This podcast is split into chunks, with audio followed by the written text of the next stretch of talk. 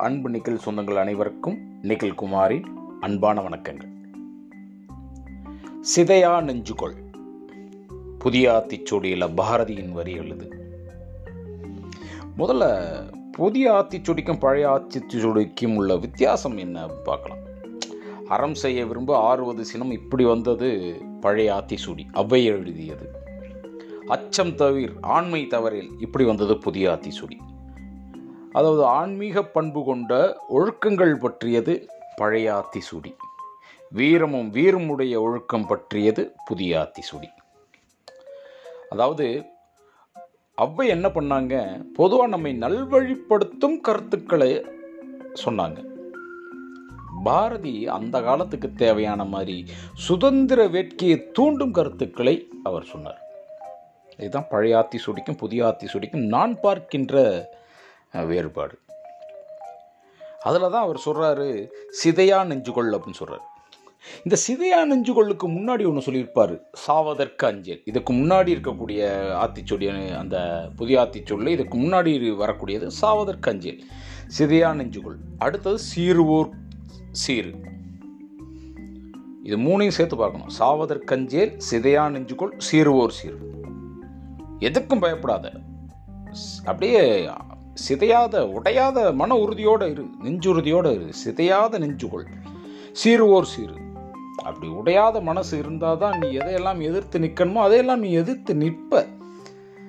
அப்படின்னு சொல்லிட்டு இது மூணையும் அழகாக வரிசைப்படுத்தி வச்சிருப்பாரு பாரதி. சாவதற்கஞ்சேல் சிதையா நெஞ்சுகொள் சீருவோர் சீரு அப்படின்னு நம்ம மனசை சிதப்பதற்குனே சிலர் வருவாங்க. நீ பேசுனது குத்தம் நடந்தது குத்தம் உட்காந்தா குத்தம் அங்கே பார்த்தா குத்தம் இங்கே பார்த்தா குத்தம். அழகாக நம்ம பக்கம் கூட ஒரு விஷயம் சொல்லுவாங்க. மாமியார் உடைச்சா மண் குடம் மருமக உடைச்சா பொன் குடம் அப்படின்னு சொல்லுவாங்க. அது மாதிரி எதை பார்த்தாலும் குற்றம் எங்கே செஞ்சாலும் குற்றம். ஏன் அப்படி அவங்க குற்றத்தை கண்டுபிடிச்சிக்கிட்டே இருக்கிறாங்க? இதுக்கு ஒரு காரணம் இருக்கணும் இல்லையா? அவங்களுடைய வேலை என்னன்னு பார்த்தீங்கன்னா குற்றம் கண்டுபிடிக்க தான் அவங்களுடைய வேலை. ஏன் அப்படி இருக்கிறாங்க?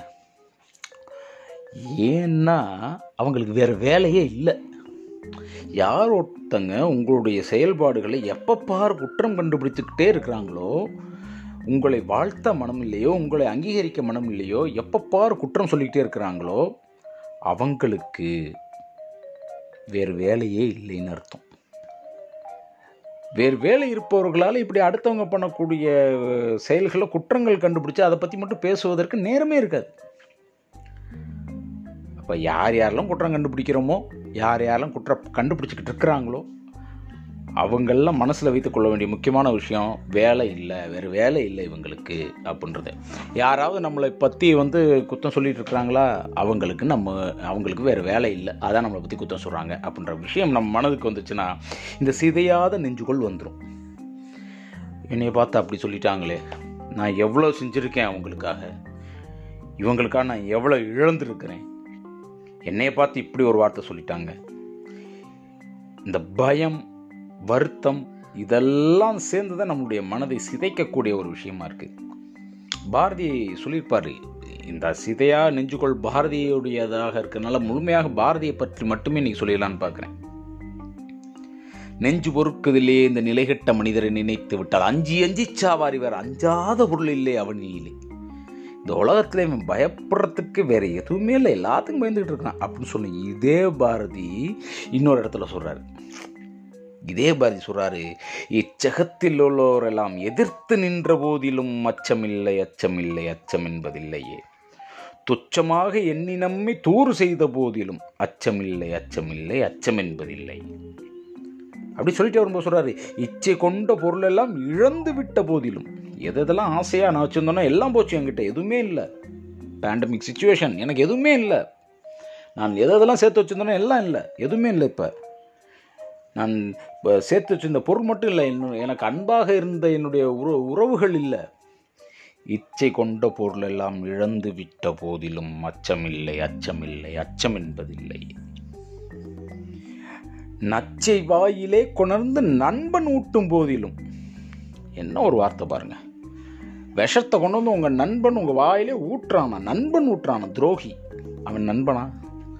அப்போ கூட அச்சமில்லை அச்சமில்லை அச்சம் என்பதில்லை அப்படின்னு சொல்லிட்டு சொல்றாரு. உச்சி மீது வானிருந்து வீழுகின்ற போதிலும் அச்சமில்லை அச்சமில்லை அச்சம் என்பதில்லை இந்த உலகமே உச்சி மீது வானிடிந்து விழுகின்ற போதிலும்.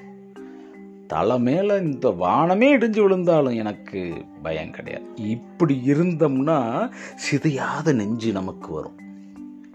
இந்த சிதையாத நெஞ்சு வந்தால் தான் அடுத்து அந்த சீருவோர் சீரு சொன்னார்ல நெஞ்சு ஒர்க்குதுலேயே இந்த நிலைகட்ட மனிதரை நினைத்து விட்டாலும் சொல்லி திட்டினார் இல்லையா அது வரும்.